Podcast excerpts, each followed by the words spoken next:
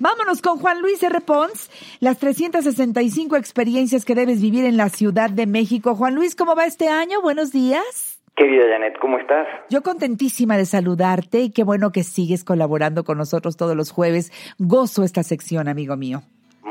Para mí también es un gustazo y para los que no nos escucharon y andado de vacaciones la semana pasada, les mandamos un abrazo grande y los mejores deseos para este nuevo año que empieza. Claro, Juan Luis R. Con su libro Las 365 experiencias que debes vivir en la Ciudad de México. Cada vez que viene al programa nos invita a algunas de las ya escritas o algunas de las que ni siquiera ha escrito pero que ya aparecen como una experiencia digna de vivirse. Hoy quiero que nos platiques algo escalofriante. Idea es empezar el año con uno de los lugares que, que genera como mucha curiosidad en la Ciudad de México, que además es un lugar en uno de mis barrios favoritos, que es San Ángel.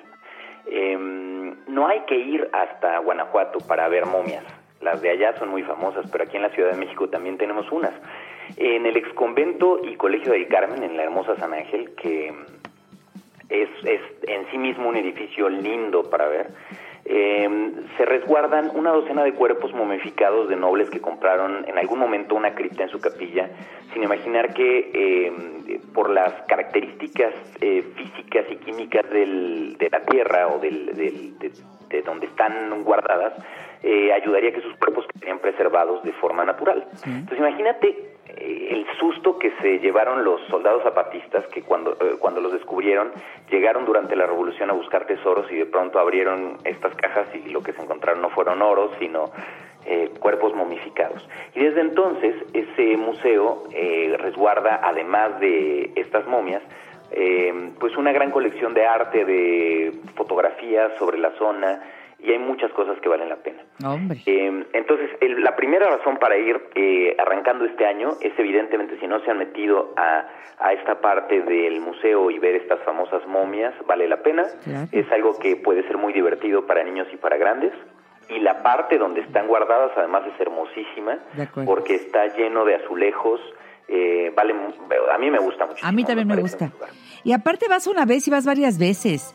Y luego dices, te voy a llevar a donde tengo unas tías este, encantadoras, ¿no? Y llegas y te encuentras con las momias y dices, bueno, pues es que eso somos, ¿verdad?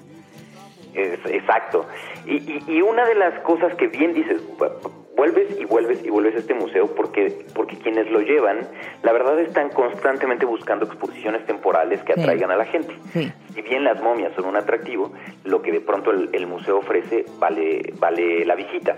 Eh, una vez al año, este museo exhibe un nacimiento muy impresionante que todavía en este mes y hasta el 2 de febrero eh, podemos ver. Por eso es que quise hablar de esto hoy. Ah, qué padre. Es un, en este caso, eh, este año lo dispusieron en la capilla doméstica del antiguo colegio de San Ángelo Mártir. Este, este espacio que les digo, eh, que estaba construido en el siglo, yo creo que es un espacio construido en el siglo XVII eh, de frailes carmelitas. Y mm, está, este espacio estaba diseñado para que los carmelitas tuvieran sus actos litúrgicos sin salir de la clausura. Y ahí es donde están tanto este año el, el nacimiento eh, emplea 47 figuras que son eh, datan de la segunda mitad del siglo XX, eh, que fueron prestadas al museo por Monseñor Diego Monroy, que es el rector de la Basílica de Guadalupe, y posee una colección de 300 series esculturas relativas a la vida de Cristo que fueron elaborados por Miguel Vázquez, un escultor oriundo de, de Guanajuato. Vale la pena que chequen estas, este nacimiento porque las piezas fueron limpiadas y atendidas, eh, porque obviamente tenían, pues ya dada su antigüedad, problemas con pigmentación y entonces fueron restauradas. Entonces vale la pena que se den una vuelta para, para que pues tengan dos motivos y les voy a dar de hecho un tercer motivo para visitar este Museo del Carmen. ¿Hay más? Hay uno más. A ver. Porque si se lanzan en estos días también van a alcanzar la exposición Cartonería. Mm. Tesoro de la Ciudad de México, que va a estar hasta finales de febrero. Esa está un poquito más que la de los nacimientos. Pero si se lanzan todo este mes de enero, van a poder ver las tres cosas, las momias, el nacimiento y la cartonería. La cartonería es una de las cosas que lo hemos platicado en el programa varias veces, es una cosa que me gusta muchísimo, es una tradición que pues arribó a la Nueva España desde el siglo XVI Eh, originalmente en el virreinato se empleaba para realizar castillos de pirotecnia, bayonetas, incluso con cartón se hacían muñecas que, que se parecían o estaban hechas para parecerse a las que estaban hechas en porcelana y que con eso entonces los costos estuvieran al alcance de más familias. Después, en Semana Santa se popularizó en el siglo XIX eh, el uso de los judas, diablos y, figuras públicas que se utilizaban y se quemaban afuera de las iglesias. Todavía hasta estos tiempos se siguen haciendo en algunas ocasiones y es parte de las tradiciones. El sábado de gloria. Efectivamente.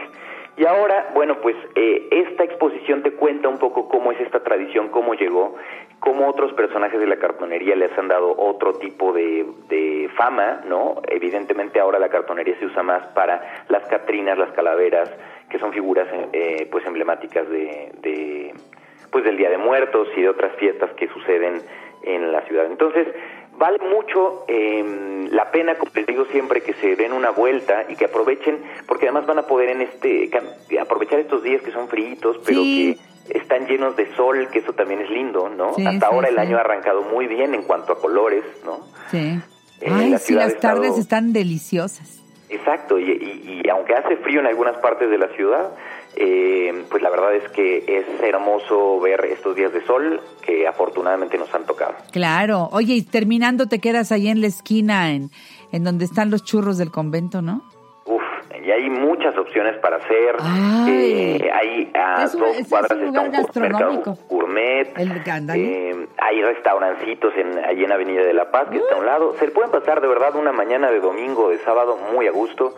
Eh, lo que sí es bien importante, un tip que les quiero dar es los horarios, porque el museo sí cierra temprano y me ha pasado varias veces que llego y justo eh, ya no me dejan entrar. Ya no es. Porque cierra inusualmente temprano, cierra a las 5 de la tarde. Sí. Entonces es importante que se den una vuelta de martes a domingo, de 10 de la mañana a 5 de la tarde, como les pongo en el libro. Y pues ahí viene toda la información de cómo llegar, que, cuál es la estación de transporte que les queda más cerca y demás detalles. Sí, porque ya más tarde las momias cobran vida. Entonces, este, no, no se trata de eso, nada más se trata de que las veas y ya y después las dejes en paz para que hagan vida también, pues pobrecitas, ¿no? No creas que están todo el tiempo ahí más paradas, no. Tienen que descansar un poco el cuerpo, tienen que, pues, jugar, platicar, ¿qué te voy a decir yo, no? Cuando ya no hay nadie. su clase de pilates, todo pues, Claro, exacto, para mantenerse en forma. Exacto. ¿Verdad? Oye, eh, qué, qué, interesante lo que nos ha dejado las películas del santo, ¿no? Con las momias. Santo ¿Cómo, las momias. claro. Que las hemos visto todos. Oye, Juan Luis R. Pons, ¿cómo podemos ponernos en contacto contigo para que podamos vivir experiencias de estas y muchas más? Porque tú eres un hombre rico en contenidos y siempre se antoja que nos cuentes a dónde ir, qué hacer, para no quedarnos encerrados. Gracias, Janet. Pues sí, eh, les invito a que platiquemos en su red social favorita. Estoy en Twitter y en Instagram como arroba Juan Luis R. Pons, P-O-N-S. Las cuentas del libro son arroba 365 experiencias.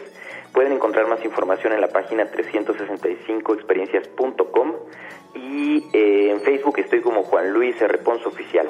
El caso es que se den una vuelta por las redes y platiquemos y me cuenten también cuáles son sus descubrimientos y sus propósitos para esta eh, para conocer esta ciudad o conocer mejor nuestra ciudad, eh, o para los que nos escuchan en, en, otros estados de la República, si tienen ganas de venir a la Ciudad de México y que les gustaría visitar. Eso es.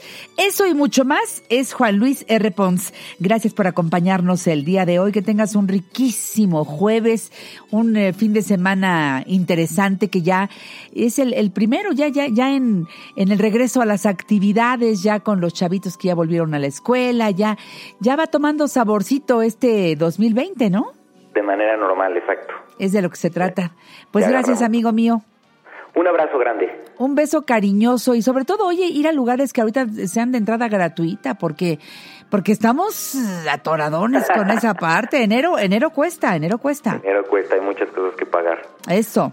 Pero de verdad hay muchas cosas muy lindas en la ciudad y en el libro incluí muchísimas cosas que son gratuitas. Exactamente. Un beso, amigo. Un abrazo grande. Hasta siempre. Juan Luis R. estuvo aquí en La Mujer Actual.